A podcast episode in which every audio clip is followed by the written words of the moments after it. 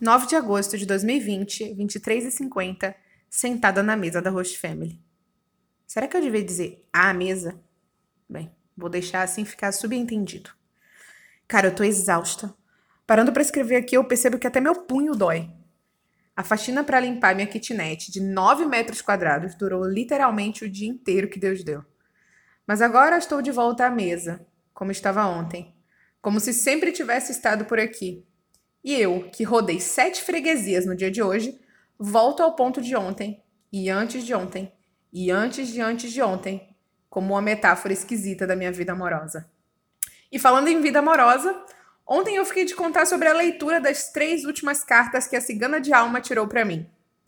Mentalizando a pergunta, o que Gabriel pensa de mim, ela tirou o sino, a serpente e a aranha. Segundo a moça, o sino não era suficiente para fazer uma leitura mais completa. Mas essa carta significa novidades. Novidades não, ela se corrigiu. Acontecimentos. Aparentemente, o sino vem para marcar uma etapa. E daí a serpente, que simboliza o fogo no forebis, veio logo depois. Ele tem uma questão com intimidade, ela despeja. E eu, ouvindo o áudio do outro lado, retruco na minha cabeça. Olha, questões ele tem várias, né? Mas na hora do Letícia tá lá, dando no couro. A filosofia dele deve ser de que quem perdoa é Deus e quem dispensa é soldado, só pode.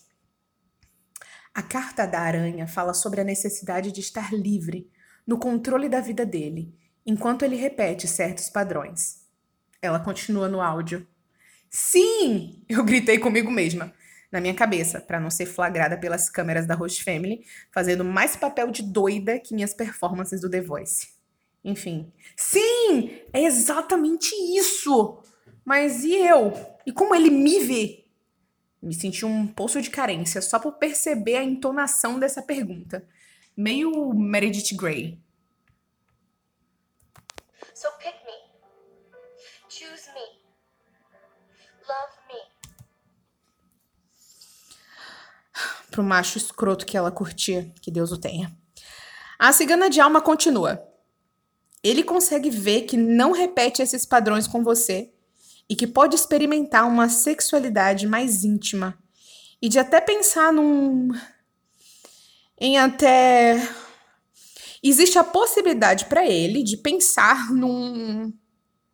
Em... Meu Deus. Não é que a taróloga deu mau contato com o além bem na hora de maior suspense?